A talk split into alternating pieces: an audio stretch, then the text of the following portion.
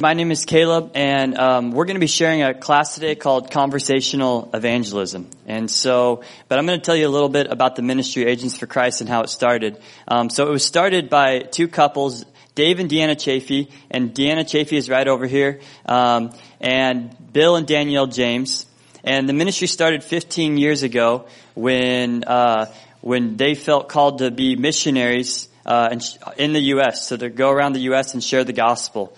And so they left. They sold everything they had and they went on the road for about three and a half years sharing the gospel. They sent out 400 letters to churches asking just if any church would want them to come share and encourage the body on how we're called to share the gospel.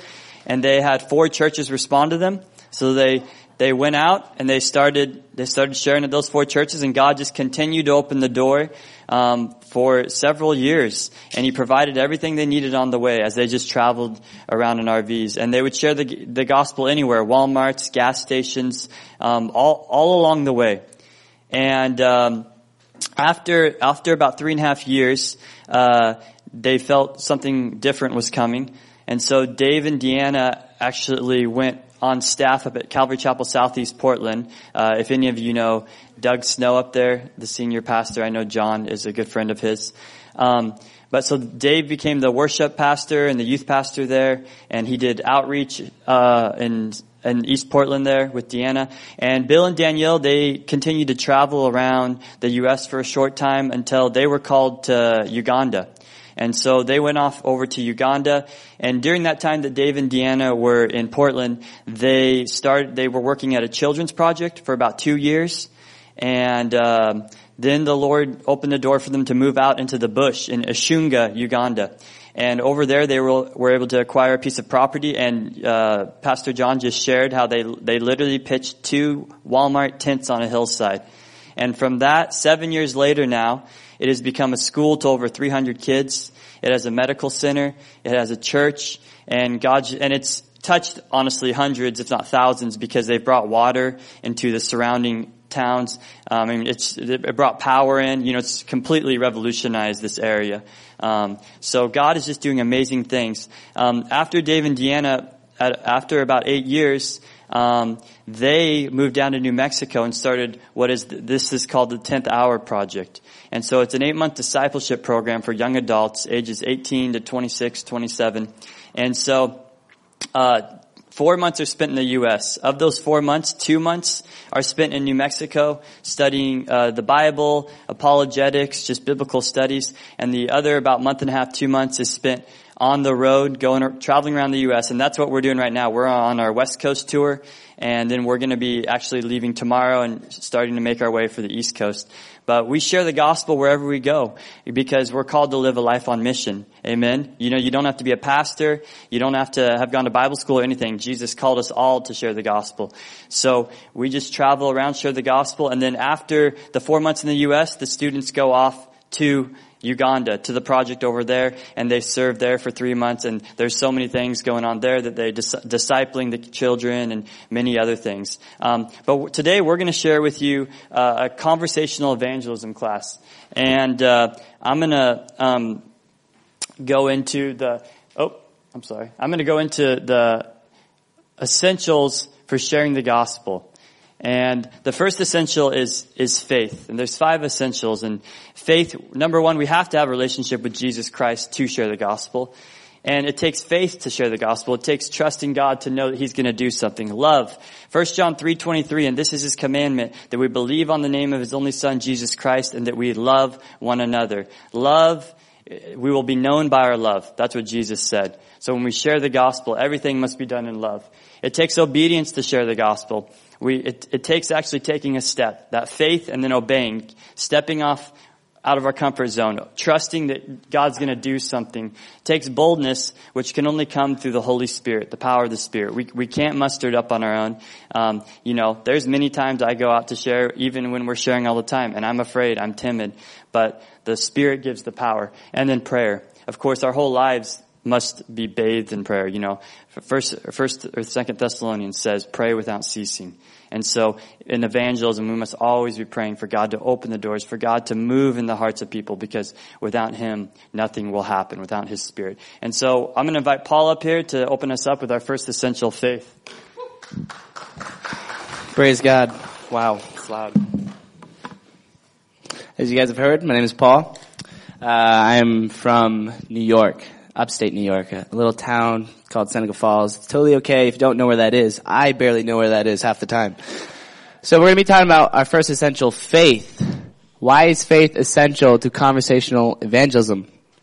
You can't share something that you don't have. If we don't know Jesus, if we have not experienced His love, therefore we don't have a relationship with Him, how can we share that very thing, that freedom that we find in Christ if we, if we've never experienced it ourselves? Your faith in the Word of God is essential. Now where do we learn? Where do we learn? We learn from the Word. And if you don't believe in the Word, how can you learn? How can you know? You know, it's just, it's in faith in Him, which we have a relationship with Him, and faith in His Word. And we have um, a relationship with Him. And if we don't believe in these two things, we can't, we can't really share the gospel. Uh, do you believe that when a person dies without faith in Jesus Christ that they go to hell? Uh, well, you should. If you believe in the second one, which is His Word, uh, it says in John 3:16, "For God so loved the world that He gave His one and only Son, that whoever believes in Him shall not perish but have eternal life." Everyone knows. Everyone knows John 3:16, I'm sure. But in John 3:18, "He who believes in Him is not condemned, but the uh, but he who does not believe is condemned already because he has not believed in the name of the only begotten Son of God. When we share the gospel, it's called the gospel of peace. It's because every man that isn't in, that doesn't have a relationship with Jesus is at war with God. That is why it's called, uh, you know, you showed your feet with the gospel of peace so that they might not be at war with God, that they would have a relationship with God. Know this love that we've experienced in a relationship with Jesus and that they stand condemned. Jesus says, I did not come into the world that, uh, to condemn the world, but that they would find life. And don't we want to share this life that we have experienced with the world? I know I do. Uh, but not all the time. Uh, I actually want to. It's a it's a drive from the Spirit. It's by abiding in Him that He makes me want to. Because when I'm walking in the flesh, I, I, I want to take a nap on the couch. I, I want to watch a movie. And, um, but it's to surrender to Him saying, I believe your word. Therefore, I, I believe you and I'm going to go tell someone about Jesus. Which brings us to our second essential love. Anyone who does not love does not know God because God is love. That's 1 John 4, 8 uh, agape, Greek word here for love, which refers to a pure, willful, sacrificial love that intentionally desires another's highest good. The highest good that I've ever received in my life is a relationship with Jesus, is freedom from my sin. And the fact that I have hope for a heavenly mansion, that after I die, I know where I'm going, that I'm going to be clothed in immortality. That is my hope. And that is my, the, the highest good I've ever received. Therefore, I desire that. If I'm loving to my neighbors, if I'm loving to the world, I desire that for them as well. Therefore, I share the gospel. That is, that is our um, goal as Christians. And once we've experienced this love, we share this love. Amen? Let's go. Come on. uh, the word love does, is twisted today. Love does not mean agree with. True love demands truth. The greatest way to love someone is to tell them about Jesus. We'll see so much today with young young kids. They'll, they'll say, "I love you," but they they make it in a way that's agreeing with people. You know, say they're stuck in their sin, right? And it is unloving for me to agree with them that they would stay in their sin. I, I was addicted to pornography for a time, and it would be unloving for someone to say, you're good, Paul. Stay, you can stay there. And they don't tell me the gospel. They don't tell me the truth. They don't tell me how to be free from my sin because I'm in bondage. So the greatest way to love someone is not to agree with them when they are in the wrong, when they are not in the truth. Tell them about the truth. Tell them about Jesus. And it's scary. I tell you what, it takes a lot of love to love someone more than your comfort. And it, it, it is scary. But we have the Spirit of God in us that makes us want to, the, to desire this for other people. He does it. He does the work. Which brings us to our third essential, obedience. It's motivated by love and not duty. John 14, 15, Jesus said, if you love me, keep my commandments. 1 John 5, 3, for this is the love of God, that we keep his commandments, and his commandments are not burdensome. So, faith, right? To believe in something is, say, say there's one guy that say, says there's a rope and it's hanging off a cliff, and he says, I believe that rope can hold me. Then there's another guy that says, I believe that rope can hold me, and he jumps and grabs on the rope. What guy, which man actually believed that rope could hold him? Right? And that, that is faith. And when we believe that, when we say that we believe that people are actually gonna die and go to hell, the person that tells other people about Jesus, that that is the way, of the truth, and the life, that he is the truth, way, of the truth, and the life, that person believes that they would go to hell without this news. Uh, why is obedience essential to conversational evangelism? The Great Commission isn't the Great Suggestion. A command requires obedience. Luke 6:46 Why do you call me Lord Lord and do not do what I say? When we put Jesus as Lord of our lives and us as the servants, that means Jesus is Lord of our lives. That means we do what he says. We can't say that someone's Lord of us if we uh, continue to reign in our hearts. That's just how it works. It is essential in the life of a believer. Matthew 7, 21 through 23. Not everyone who says to me, Lord, Lord, shall enter the kingdom of heaven, but he who does the will of my Father in heaven.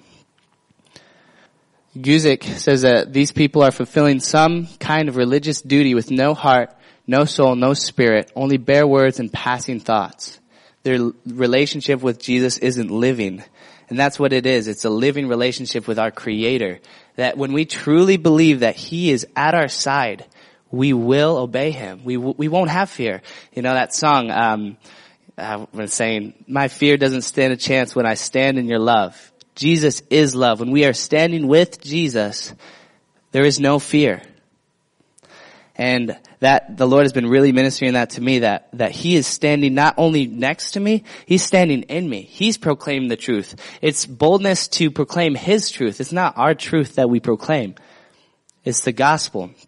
It's His gospel. It's not ours. Praise God for that. Uh, it's about a surrendered life. 2 Corinthians 5.15. And He died for all so that they who live might no longer live for them themselves, but for him who died and rose again on their behalf. Let's go. You didn't know it was going to be a quiz today. Come on. um, so when God says you can live for something else, that is freedom. You can live for Jesus, right? I, I, living my life for myself, it had me in bondage. It had me in sin. And the fact that God came down, showed me his love and said, hey, you can live for me now. He breathed life into my lungs. Now I can live for Him. Isn't that such good news? Amen? That is such good news. And why would I ever want to keep that hidden? Put it on a, be salt and light. We don't have, it takes more effort to cover the salt and light that the Lord has made us than to actually just be. What obedience requires, requires hearing, believing, submitting, hearing. Holman's Bible Dictionary defines obedience this way, to hear God's word and to act accordingly. Believing, belief or, tr- or trust that in turn motivates the hearer to act. Again, it's, you say that there's a, there's a rope, it's jumping on that rope and believing. That's what we do when we, when we cling on to Jesus. It was when we, we believe Him with our whole lives. Our lives, I desire for my life to scream that Jesus saves if my life says that, not only my words, yes, words are important, we'll talk about that later, but if my life says Jesus saves, Jesus is king, that, what greater glory. James 1.22, but be doers of the word and not hearers only, deceiving yourselves. I deceived myself for many years. Uh, Mark 16:15, go into all the world and preach the good news to everyone. The, the, the news that Jesus Christ came into the world to save sinners, of whom I am chief, of whom we are. We are sinners, and the fact is that we are not. We don't have to stay that way. We don't have to stay uh, perishing because of this good news. That is the good news that we are preaching. Uh, Matthew 4:19, follow me and I will make you fishers of men. The disciples, they had a choice of whether or not they were going to follow Jesus. They had a choice whether to continue fishing or to drop everything they had and follow after the king. What about you? Have you heard his voice? Do you believe his word? And will you do what he's asking? Obedience is worship and he is worthy. I just want to read uh, real quick. Hebrews 12, 1 and 2. So Hebrews 11 is the famous chapter of uh, the patriarchs of faith. So it's talking about everyone that, that just left everything to follow after Jesus because of faith, right? So then verses 1 and 2. Therefore, we also, since we are surrounded by so great a cloud of witnesses, let us lay aside every weight and the sin which so easily ensnares us, and let us run with endurance the race that is set before us, looking unto Jesus, the author and finisher of our faith, who for the joy that was set before him endured the cross, despising the shame, and has sat down at the right hand of the throne of God. Everything, life goes by so quick. And why would we ever live for anything else other than Jesus? If we truly set our minds on things that are eternal, Jesus is the only thing that's gonna last. Right? And people in Jesus are gonna be the only people that go with us to heaven. So why don't we share Jesus with people? Right? And it takes love, faith, and obedience. And we're gonna be talking about more. Uh, I'm gonna invite uh, Lydia up to talk about obedience. No, boldness. Hi guys. Um, as Paul said, I'm Lydia. Um, I'm 19 years old and I'm also from upstate New York, um, in the Lakey area up there. It's okay if you don't know where that is, like Paul said. Um, and I'm going to be sharing on boldness. Um, so I used to think that boldness was feeling completely comfortable with myself, being like, yes, I can go out and share the gospel. I can do this. Um, I know I can do this. Like I'm not scared at all. But that is not what boldness is. Um, boldness is having courage and courage is not a lack of fear it's pressing past your fear um, so what does that look like for a christian um, boldness is having the confidence to step out of your comfort zone to do things that you can never do on your own i'm to be honest guys i would not be up here today sharing with you guys if it was not for god's boldness in my heart right now because um, i am terrified of sharing in front of crowds or sharing in front of people. So um, it's by His grace that I'm standing up here sharing with you guys today because He's given me His boldness because I definitely cannot do it on my own. Um, so now that we've talked about what boldness is, this is what boldness is not. Uh, people who are half-hearted or indifferent by definition are not bold. You'll never be bold or used by God if this is where you remain. Whoops. So first you have to ask yourself, do you care? And more importantly, do you care enough to do something about it? I feel like it's so easy as Christians to come into church and sit in these chairs and listen to the pastor preach. Um, but we so often sugarcoat the fact that people are actually going to hell, you know? People are dying. People are actually burning in hell right now because people didn't, they didn't accept Jesus, um, as their savior, like Paul talked about. They're already condemned. What are we doing as a church if we're just coming in and sitting in these chairs every Sunday and not sharing the truth of Jesus with people? And the only reason that I'm so like passionate about this is because I sat in those same chairs. I sat in the same spot and I, um, told myself, it's okay. I'm going to church every Sunday. What more does the Lord want me to do? Like I, I'm doing my thing. I'm doing what I'm supposed to do. And it's, we are called as Christians to care for people. We're called as Christians to love them enough to tell them the truth. Um, it's time, like, as Christians that we step past our own personal fears, our own personal anxieties, and step out and share the truth with people. It's putting ourselves aside and letting Jesus work in us. Um, boldness comes from His Spirit. Uh, Acts 1-8 says, but you will receive power when the Holy Spirit comes upon you, and you will be my witnesses in Jerusalem and in all Judea and Samaria and to the ends of the earth. Um, we can't do anything on our own, guys. It's all from His Spirit that we receive that power. It's all from Him that we receive um, the strength to go out and press past our fear, to share with people. God gives us the boldness to speak. Acts 4:31 says, "And when they had prayed, the place where they had gathered together was shaken, and they were all filled with the Holy Spirit and began to speak the word of God with boldness." 2 Corinthians 3:12 says, "Therefore having such a hope, we use great boldness in our speech." This world today is so empty. It's so it has such a lack of hope. There's nothing that anybody can hold on to. And we as Christians have this amazing news. We have this hope that we can share with people. And it is our job to share that with people. It is our job. No matter who you are, you don't have to, we say this a lot, um, you don't have to be a pastor. You can go out like God has called each one of us. We have a sphere of influence that He's placed each of us in, and I can't share with the people who God has placed you in that area. God has placed each one of us in a specific place to be His witnesses, and I, we, it's specific to you. Like you are the one who has to do it. Um, so do not neglect that that job that God has given us. You know, to share the peop, uh, to share the truth with the people around us. Um, and like, like I said, like if we care about them, we're gonna do it. If you don't care, you won't do it. so you have to ask yourself that. Um, words are necessary. Paul had mentioned that um, we would get to this. Uh, you've probably heard this phrase: "Share the gospel," and when necessary, use words. Um, it's a common phrase, but it is false. Words are always necessary. Um, Sorry. 1 Peter 3.15 says, But in your hearts revere Christ as Lord. Always be prepared to give an answer to everyone who asks you to give the reason for the hope that you have. Um, there are so many people out there, guys, that are good people. There's people who um, just walk around and they're nice and they're happy and they're good. Um, but we, in and of ourselves, we're not good. We're not good people. We are actually horrible people. Without Jesus, we have no good in and of ourselves. So we need to share that it's Jesus who's done the work in us. We need to share that it's Jesus who's changed our lives because we have nothing to offer on our own. It's only by Him that we have goodness and, um, and love for people. So words are always necessary in that. Romans 10:14 says, "How then can they call on the one whom they have not believed in? How can they believe in the one whom they have not heard? And how can they hear without someone preaching to them?"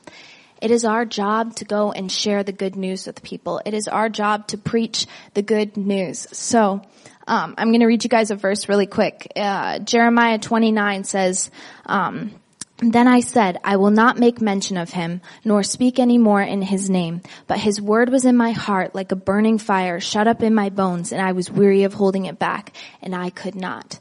Guys, if your hearts are not on fire for Jesus, if you don't feel a burning in your soul to share the good news with somebody, then ask yourself, what am I doing? Ask Jesus to give you that fire, to give you that passion, to go out and share. Um, he's given me that passion. I did not have it before. I did not want to go out and share the gospel with people, but he filled my heart with a fire. He filled my heart with passion to go and share the good news with people. Um, I'm going to read really quick a Spurgeon quote. Um, it says, "If sinners be condemned, at least let them leap to hell over our dead bodies, and if they perish, let them perish with our arms wrapped around their knees. And if hell must be filled, let it be filled in the teeth of our exertions, and let no one go unwarned or unprayed for." I'm going to leave you guys with that today, and I'm going to call up Serena.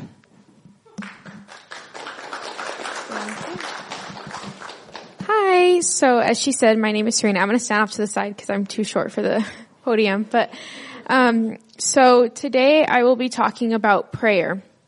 And Paul had shared that in Acts 40, 431. In the beginning of it, it says, and when they prayed. It was when they prayed that they were um, filled with his spirit. And so I'm going to start off with a quote from R.A. Torrey. It says, the most important human factor in effective evangelism is prayer. Every great awakening in the history of the church from the time of the apostles until today has been the result of prayer. There have been great awakenings without much preaching, and there have been great awakenings with absolutely no organization, but there has never been a true awakening without much prayer. And it's so common in our church today to always talk about how we want an awakening or a change or a revival, you know, but why are we not praying for that? You know, we talk about it, but do we truly desire it? Because if we truly desired it, we would bring that to our Father. We would bring that request to our Father and He listens to us. He answers us. Psalm 34, 4 says, I prayed to the Lord and He answered me. He freed me from all my years. He prayed to the Lord and He answered me the most um, the two most unattended church meetings is evangelism trainings and prayer meetings. The two most crucial parts of being a christian is to pray and be in communion with the lord and to go out and share that with others. So we should be praying and learning how to evangelize which is what we're doing today. Um, so I'm going to share some statistics of the church today. 47% of millennial Christians believe it's wrong to share their faith with someone who has a different belief. That is completely wrong. That statement is wrong. As Paul had shared, love does not mean agree with. It means to speak truth and to share truth out of love for them. 71% of Christians don't think it's their responsibility to share their faith. Again, God has called us. He says that we have to, not a have to, but He asked that of us. He has asked that to do that. And if we truly loved Him out of obedience, we would. 95% of Christians have never led someone to Christ. We may never lead someone to Christ, but at least we tried, at least we did an act of service of love to our Father and you know, it, um, James will share, or Caleb or James will share this later, but Paul says, I, I planted, Apollos watered, but God gave the growth. We ne- may never see someone come to Christ, but at least we are planting seeds. 80% admit they don't witness to others around them. How many people do we see a day? How many people do we go to the store and see? How many people do we see at work or school? And we're not witnessing to any of them? less than 2% are involved in the ministry of evangelism. And it's not even necessarily the ministry of evangelism that we should be involved in. It should be life on mission. We should walk out these doors and be equipped to go share the gospel at all times, ready to go and evangelize to others around us. Um, so we watched a documentary uh, in my pro, in my term, and it's there's a story in there about a couple who moved from Iran to America, and they were Christians. And um, after several months, the wife began to beg her husband to go back to Iran. When he asked her why she would give up her religious freedom to return to the persecution of Iran, she responded, there is a satanic lullaby here. All the Christians are sleepy and I'm feeling sleepy. A satanic lullaby all the Christians are sleepy. We've fallen asleep as a church as a whole. As Christ's bride, we have fallen asleep. We have become lenient and loved others and just let them live in their sin instead of pleading with them. Like Lydia was sharing, like at their feet, begging, please don't go and holding on and really loving them enough to tell them that we've fallen asleep. We need to wake up. If that's in our own heart where we've become lenient and lax and apathetic towards this, we need to pray and ask the Lord to change our heart. He will change our heart. He is faithful to do that. I didn't care one bit about anyone going out, going to hell, honestly. I would go to church, get my little fix, feel good about myself, read my Bible every once in a while and say, okay, it's fine. I'm good. But how many people do I see? My family members do not believe in God and I did nothing about it. I didn't care. We really need to ask the Lord to change our hearts.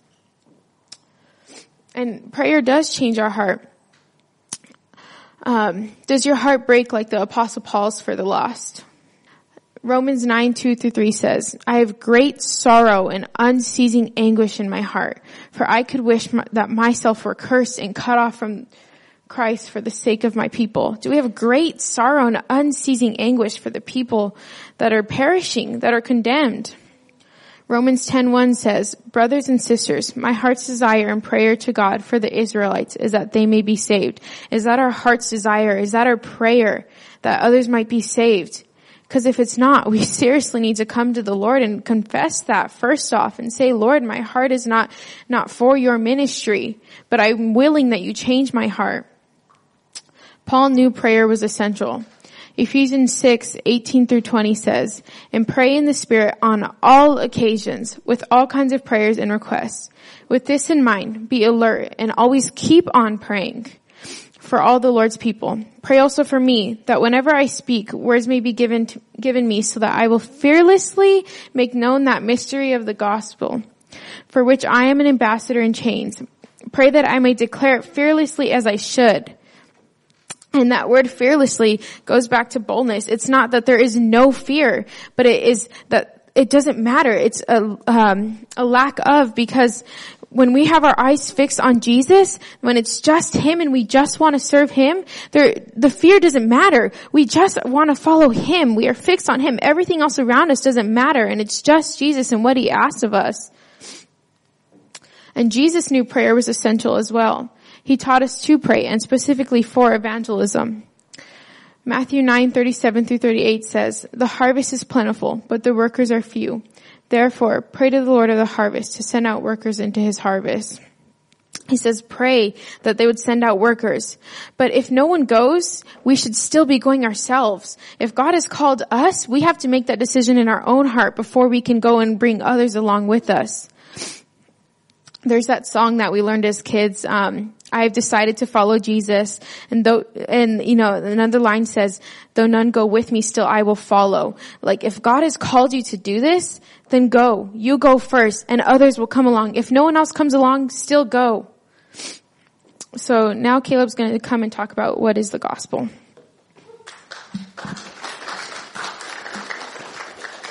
So Serena talked about if God's called you to do this, but the Bible says that we're all called to share the gospel. So we're all called to share the gospel.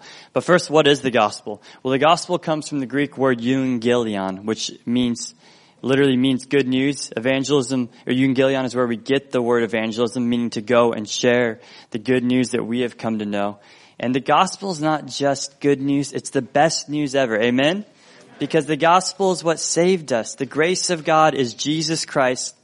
And that is what, that is what delivered us from darkness to, to light. And the gospel is a simple message. Ultimately, it's John 3:16 in a nutshell. It's for God so loved the world that he gave his only son that whoever believes in him will not perish but have everlasting life. That's the gospel. That God sent his son who lived a perfect life to die for us. He was crucified. He rose again on the third day. And if we die with him, we will also live with him, he says. It's simple. And you don't need to be anything. You don't have to have, you know, the Bible says knowledge puffs up, you know. You don't have to have gone to and studied for years and gone to seminary and all these things. You just have to have a relationship with Jesus Christ. I love in Acts 4.13 when Peter and John are brought before the religious leaders and it says that when they, when they, when they, they're brought before the religious leaders and they ha- they show no fear when they're brought before them. And it says that when they came before them, they marveled because they perceived that they were uneducated and untrained men. And when they realized that they were uneducated and untrained men, they knew that they had been with Jesus. And that, that's all that matters. And it's simple enough for a child to understand, and we will spend our whole lives, and I'm realizing this more and more, growing in the understanding of the grace of God and His love for us. And so when we go out and share the gospel, what we're sharing is the love of God that we have received in Him. And that's what compels us to share the gospel is the grace and forgiveness we have received. So, number one, be led, led by the Spirit. You know, if you have a relationship with Jesus Christ. But here are some tools though in sharing the gospel. Prayer, which is obviously essential. Gospel tracts, um, which we, we have, we'll have over here on our table. Um, five questions, talking points, the law, which is necessary to lead people to repentance and to the grace of God, and of course, always Scripture. All, all, all evangelism is founded in Scripture, the Word of God. And so, firstly, um, the essential prayer praying, of course, for that God will open doors for us to share the gospel. But when you're out and you're going out to evangelize or um, you're just going about your day, be aware, be mindful, ask the Lord, you know, is there someone I can pray for? You know, a lot of times we'll be walking around sharing the gospel and we'll say, hey, uh, can I pray for you? You know, is there anything I can pray for you? And a lot of times people are very open to this and it opens a door, you know, they see you care about them. They might have an illness, you know, they might have, um, they might just be suffering emotionally, whatever may be. And it opens the door of their heart. And a lot of times it, it opens the opportunity to share the gospel with them. And when you pray, you can pray over them. You know, for God so loved Katie that he gave his only son, that if Katie believes in him, she will not perish, but have everlasting life. Um, Secondly, gospel tracts, and they're just a, a small card. A many, many, of you might be familiar with them, but they're a small card with a gospel message on them. They're easy to carry, um, and they're quick and easy to hand out. And they just they, they just kind of break the ice. You know, it leads it can oftentimes lead to a further conversation. You can just say, "Hey, did you get one of these?" Um, but the great thing about gospel tracts is gospel tracts have saved thousands of lives. Um, many, many people have come to Christ through gospel tracts because a lot of times people didn't even get into a conversation with the individual that gave them the track, but because they have the Word of God on it, the gospel, that's, that does all the work. It's the Word of God that does the work. So gospel tracts are so powerful. Um, five question talking points. Um, these are so important talking points because they find out what people are trusting and what they're putting their faith in. Everyone puts their faith in something. You know, even an atheist is, is, is banking on that there is no God. So everyone is putting their faith in something. So we want to find out what are people believing in. Um, and it's important in evangelism to listen to people.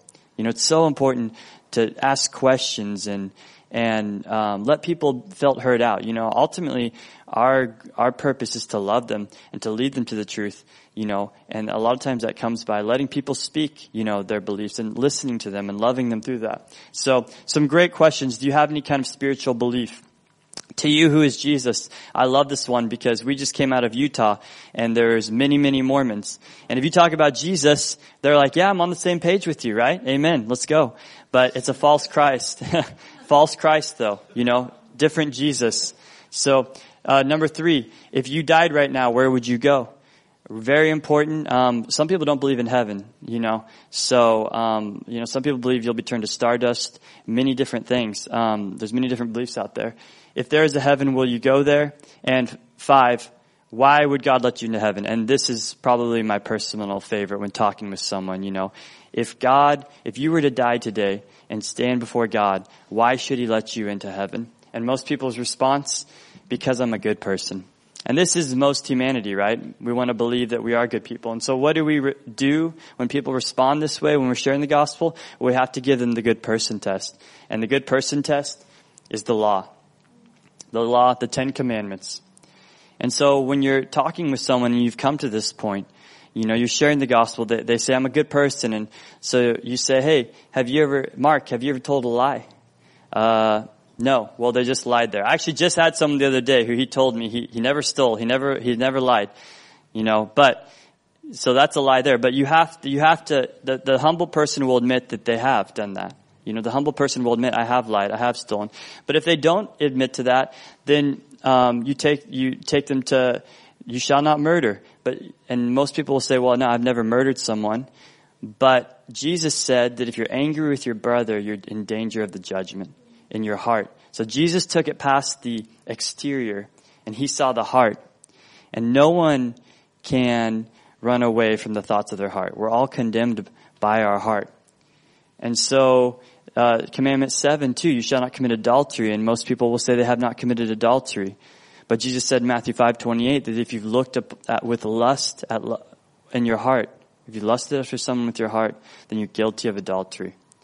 And so this exposes that it's not about just what you do, it's about the thoughts and the heart. And we all know the heart is deceitfully wicked. Who can know it? And so when you've run, when you've told someone the law, we say, law to the proud, grace to the humble. God opposes the proud, but he gives grace to the humble. If you're sharing with someone and um, they're not recognizing their sin, they're not willing to admit it, then they need the law. But if someone does recognize their sin and they're they're like, I, I'm going to hell, which we've met people like that. You know, I, God would never let me in. I'm a horrible person. Then take them straight to the good news, the grace of God. You know, when we were there, when I was there, God didn't say, "Hey, five more minutes." Like, no, Jesus is at the door knocking. He's always ready for us when we're willing to surrender our lives to Him. So take them straight to the good news of Jesus Christ, God's grace, salvation. And then lastly, sharing scripture. And, um, this is, of course, should be in everything we do evangelizing. But this is a way that you can simply just work your way through. These are some scriptures, and there's so many. And we actually have um, some pamphlets over here with this layout on it if you want to take some. But um, these scriptures run through, you know, sin, how to be born again, and so Romans three twenty three says that all have sinned and fall short of the glory of God, and the wages of that sin is death. And John 3, 3 talks, says you have to be born again to have relationship with Jesus, and that Jesus is the only way. He's the only way to the Father. Romans 10, 9 through 10, if you confess with the mouth, your mouth the Lord Jesus and you believe in your heart that God has raised him from the dead, you will be saved. It's believing on the name of Jesus that saves. And 2 Corinthians 5.15, that we must surrender our lives. We've been called out of death to life. that we would lay down our lives now for, for Jesus Christ and become his servant and serve others. And Revelation 3:20, it's our choice ultimately. Jesus is always willing to receive anyone. We have to humble ourselves to receive him. And in evangelism, of course, that is uh, that is everything. To come to Jesus, we have to. We all, if you've come to Jesus, you humbled yourself. You recognize your sin, and Jesus was right there waiting. I'm going to finish with a Charles Spurgeon quote: "The Word of God is like a lion. You don't have to defend a lion. All you have to do is let a lion loose, and the lion will defend itself. Ultimately, you know, we don't have to be well spoken. We don't have to have some great charm or charisma." all we have to have is the Word of God. And the Word of God will always accomplish His purposes. And we can take courage and boldness in that, that it's His words. Um, I'm going to invite my friend James up to share on apologetics.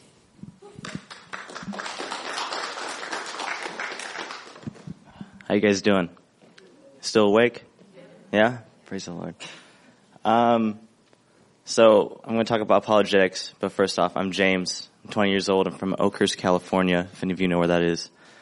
And um, yeah, I'm here to talk to you about apologetics. Uh, I want to lead with knowing that off of what we just talked about, that Charles Spurgeon quote, you know, we don't need to come here to defend the Word of God. The Word of God stands for itself. We're not here to defend God. And so first and foremost, uh, I think of Ecclesiastes 6.11. You know, it says, the more the words, the less they mean. So what good are they, right? It's like, it's not about talking someone into the faith, right? It's about simply proclaiming a reason that show that they know they have a knowledge of God, right? So that is what apologetics is first and foremost about. Um, but apologetics, it comes from the Greek word apologia, which is a reason, argument, in defense of a belief. In this instance, it's our belief in the gospel. And so, uh, in 1 Peter 3.15, it says, always be prepared to make a defense to anyone who asks you for the reason for the hope that is in you. That word defense is apologia. Uh, but I want to stress this last point. But do this with gentleness and respect. We must recognize that though their views are not based on the truth, they are valid nonetheless, right? There is validity. They have valid reasons to believe what they believe. Though they are deceived, we should still treat them with respect and gentle, right? Um, Jesus himself, he used reason as well as the scriptures, and that is also what we are called to do. That's what apologetics is all about. It's using logic and reason based on the scriptures. And uh, when talking to the Sadducees, Jesus said, is this not the reason you are wrong? Because you know neither the scriptures nor the power of God. And so everything we are to speak of is based fully on the Bible, on the Word of God. And that is important in any discussion. When you're talking about God, rely on His Word because that is how we learn about the power of God. As well as through personal experience, but we learn about God through His scriptures, right? Um, Paul in Titus 1-9, he lays down qualifications for elders. But to summarize he's pretty much just saying they must be a mature Christian, right? So to be an elder, you must be a mature Christian. And this is a major thing that he says that denotes a mature Christian. And that is that they're able to encourage those with sound doctrine and refute those who oppose it. And I think we as Christians should strive for that, the ability to encourage those with sound doctrine based off the Word of God and refute those who oppose it based off the Word of God. Um, so today I'm going to go over some misconceptions as well as some common objections you may encounter when partaking in conversational evangelism. First and foremost of the misconceptions is I said the sinner's prayer, I'm good. This is probably one of the most common misconceptions you'll encounter. And the thing about the sinner's prayer is that it does not save anybody, right? Jesus does. It's a relationship with Him. Now the sinner's prayer is just the initiation of that relationship. It is not the finish line though. That's not what saves you It's the trust and the faith that you are proclaiming by praying the sinner's prayer, right? And so it's about knowing Jesus. It's not like this is some magical prayer, right? A lot of people, I mean, even I myself when I was younger believed that, oh, I said the sinner's prayer, so now I'm magically going to go to heaven, right? No, it's, it's about actually fully believing the words that you're saying when you're proclaiming this vow to God, right? Making this covenant with Him. And proof is in a changed life. 1 John 2, 3 through 4. We know that we have come to know Him if we keep His commands. Whoever says I know him, but does not do what he commands is a liar, and the truth is not in that person. Uh, that's a very, very hard-hitting verse, and it's honestly probably one of the most convicting ones in my life. It's the one that really hit me when I was in this state of mind where I was thinking, I'm good, right? I got a relationship with God, but I'm not doing what He commands, right? Like it's, I praised him with my lips, but my heart was far from him, right? I was a liar. And so, according to the word of God, and that's the highest form of standard to know truth. So according to the word of God, anyone who falls under this misconception is a liar, and the truth is not in that person. So it's important to stress this to people who think that they are saved just because of a prayer. And it really does come up. It's even good to ask proclaiming Christians how you gotta go to heaven, right? It's even important to ask that to people who claim to believe. It's like, oh, how do you know you're going to heaven, right? A lot of them say, well, because of I do I go to church, I do good things, or because I said the sinner's prayer. And it's important to show, are they really putting their trust in Jesus Christ or off their own works, you know? Another misconception is I was raised in a Christian home. In fact, this is another one I fell victim to as well. Um, you cannot inherit salvation from your Christian family. Just because your uncle is a pastor or your mom prays for you does not mean you're going to heaven, right? Um, the choice is yours. Romans 14, 11 through 12, for it is written, as I live, says the Lord, every knee shall bow to me, and every tongue shall confess to God, so that in each of us shall give an account of himself to God. This is another thing that's important to press proclaiming Christians, because a lot of people claim, yeah, I know Jesus, you know, it's like, well, or, or they say, I believe in Jesus, yeah, I was raised in a Christian home, you know, my whole family believes in Jesus, so I believe in Jesus, you know. It's not their own faith. So it's important to recognize that when you die, you're gonna come before God himself. Your mom's not gonna be there holding your hand, Your pastor's not to be there. It's just you and God. And You must give an account of the choice you made concerning His blood that was shed, whether you trust it or not. And so it's important to express, express this to them as well. You know, just because you're raised in a Christian home does not mean you know Christ. Um, another misconception, if it will click, is I'll just ask for forgiveness after I die. I personally have not encountered anyone who's under this misconception, but nonetheless, it has has been, this is a belief some people may have. So, it's important to express that, yeah, I think it really stems from that whole belief, oh, it's never too late to turn to God. It's important to tell them, once you die, it's too late, right? And so, it says in Hebrews 9:27, just as people are destined to die once, and after that to face judgment. It's important to, because if anyone's honest with themselves, you don't know Jesus, you have the fear of death. It's only Jesus Christ that liberates you from that fear. So we can walk into any conversation with that presupposition, presupposing that they are afraid to die because they don't know Jesus, right? So when you point that out, it's like, yeah, when you're, the, the importance of their mortality. A wise man considers his mortality. That's an important thing to bring into the conversation. Really with anybody, and especially with people who are claiming to be Christians, but don't actually trust in Christ, you'll see that they actually don't know Christ because they still have the fear of death. So today is the day of salvation. It's important to stress that too. Yeah, on this side of mortality, there's never too late. And when you're talking to people, you like, you can say, you can have a personal relationship with Jesus right now, right here, right now. And you'd be surprised. There's one time we're in Myrtle Beach and we're all talking to this older gentleman and, uh, conversation wasn't going too well according to my perspective. He's like very hard-hearted. He's like, ah, I don't want it, you know, seemingly. And so at the end we're just gonna walk away, you know, but one of my, my, uh, friends on my term, he asked him, like, I have to ask you, do you want to accept Jesus? You know, today's the day of salvation. Now I'm like, he's just wasting his time, you know, there's no way he's going to accept Jesus. He's like, yeah, actually, I think I would. Uh, totally God. But just, just, that is an example of the importance of just telling people that, you know. Today is the day of salvation. You can choose right here, right now. 2 Corinthians 6 2. Indeed, the right time is now. Today is the day of salvation. Now, we're going to some common objections. First of which being the Bible is unreliable. This is a very big one, right? Enemy doesn't have very many weapons in his arsenal, but the ones he does, he uses them very effectively, right? Did God really say that? Is that really the word of God, right? We use the acronym MAPS, and MAPS, first of which being M, manuscripts, evidence that our Bible is unchanged. We have over 24,000 copies of the New Testament, more than any other historical document and 5,800 of them being in the original Greek, right? More than any other historical, the only thing, only historical document that comes close is Homer's Iliad. And they have 1,800 manuscripts, the earliest of which being written 200 years after the original writing of it. Now for our New Testament, the earliest manuscript we have is 70 years after the initial writing of our, of Gospel of Mark. So there's no other historical document that has more historical evidence that has been consistent all throughout history other than the Bible. So even that in itself, it undermines the whole entire argument. Now, we got archaeology, evidence of the Bible's history. More discoveries proven the Bible every year. Once upon a time, they didn't even believe King David existed, let alone his city.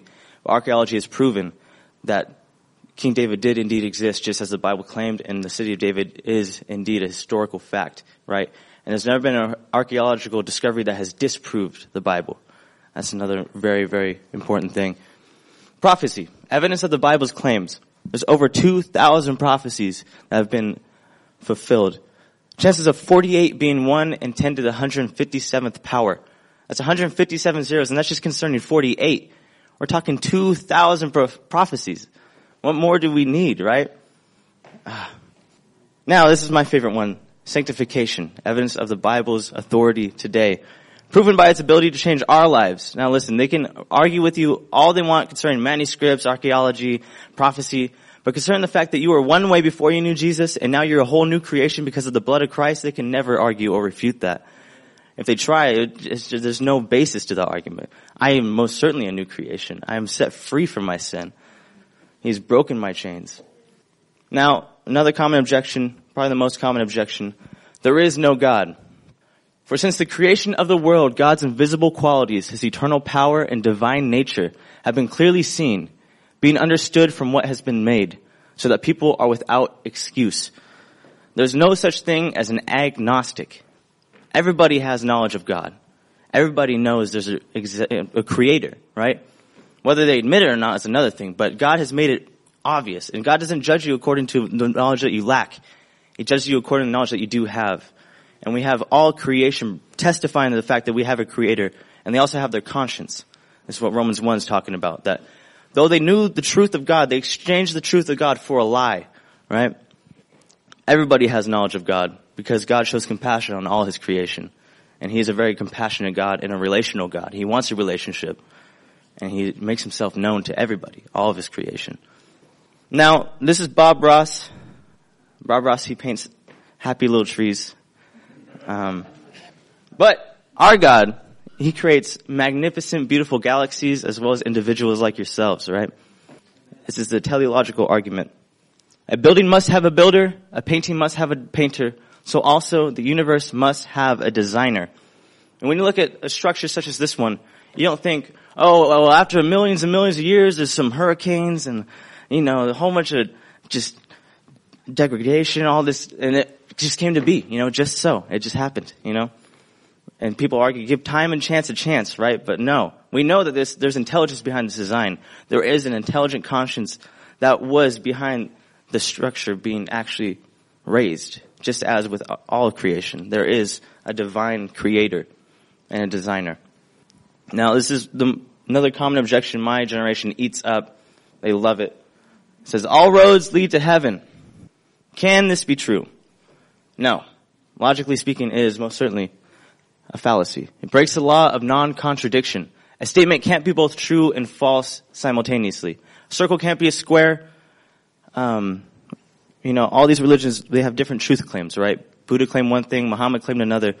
But our Lord Jesus Christ boldly proclaimed that He is the way, the truth, and the life. And that no one goes to the Father except through Him. Now either He is true in saying what He said, or He is wrong. There's no in between. And Jesus proved Himself to be true. This bold truth claim that our Lord proclaimed is proven by the fact that God the Father put His wrath upon Him.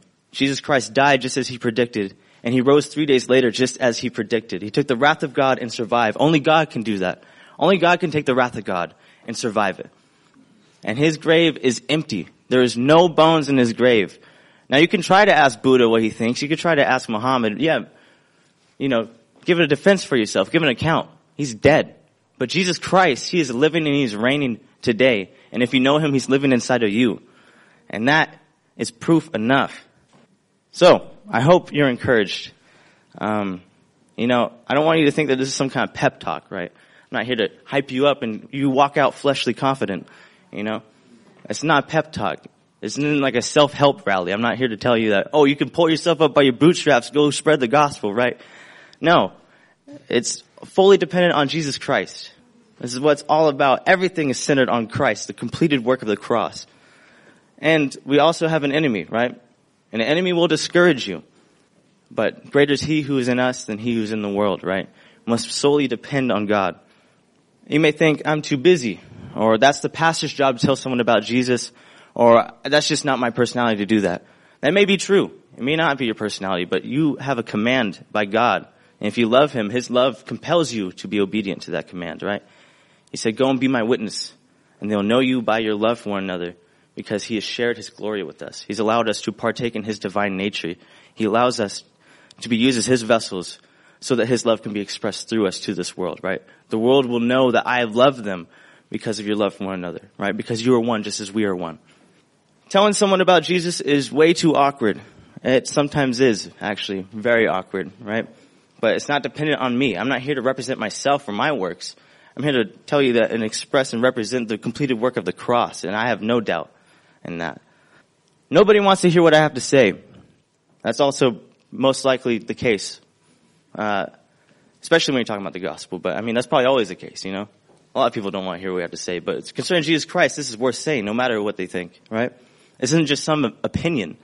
This is the truth. That person is going to yell at me and reject me. Uh, greater is, who are we trying to please, right? We're trying to please God. We're not trying to please men. I don't care if they get mad. God can use you, right? Isn't that such good news? God loves you so much. He loves me so much, me, the wretched James Wilkins that I am. He loves me so much that he uses me because I simply yield. If you're too shy, fearful, nervous, or uncomfortable, if you don't think you know enough, if you are simply willing, that's what it comes down to. Doesn't matter about your knowledge, doesn't matter about anything other than the fact that you simply are willing and you trust in God, right? Uh, Isaiah 40, 31 says that in the NLT, those who trust in God will find new strength. If you just trust in God, doesn't matter about your shyness or your timidity, it's about your God. 1 Corinthians 1.21, since God in His wisdom saw to it that the world would never know Him through human wisdom, he has used our foolish preaching to save those who believe. Our God is so wise that he uses fools. Yeah, man, that's just most encouraging thing I, I know. That though I am a fool, God uses me for his glory. And he wants to use all of his sons and daughters that he saved by his blood to bring more glory to him, to let others know that our God is worth worshiping. He's worth praising. That's all evangelism is. See someone who isn't worshiping God and tell them, hey, you were made to worship Him. That's why you're not feeling fulfilled. Right? And that's what evangelism is. I know the Christ. You know, just as Nathaniel with Philip, right? I know the Christ. It's Jesus of Nazareth. And he asks, does anything good come of Nazareth? And notice he doesn't say, oh no, no, no, Jesus, he, he said this to me or he did this for me. No, he simply said, come and see. I know the Christ. I worship Jesus. And you can too. Come and see for yourself. Check it out. That's all evangelism is. To proclaim the praises of him who's called us out of darkness into his marvelous light. 1 Peter 4:14 If you are reproached for the name of Christ blessed are you for the spirit of glory and of God rests upon you. On their part he is blasphemed but on your part he is glorified. And that's all that matters. That God is glorified. If they accept Christ it's a win. There is no losing when you're on the winning side. When you're on the king's side, when you're in service to the king you cannot lose. Luke 15:10 In the same way I tell you there is joy in the presence of the angels of God over one sinner who repents. If they just listen and walk away, it's a win. 1 Corinthians 3, 6 to 9, Paul says, I planted, Apollos watered, but God gave the growth. Even if they reject the truth, it's a win. 1 Peter 4:14 on their part he's blasphemed but on your part he's glorified. All that matters is you are simply willing and his love will compel you to be. So if you got any questions, uh, I can. I'd like to call Caleb up. But actually, before I do that, I uh, actually want to read this psalm because this is, I think, what a lot of this is all about.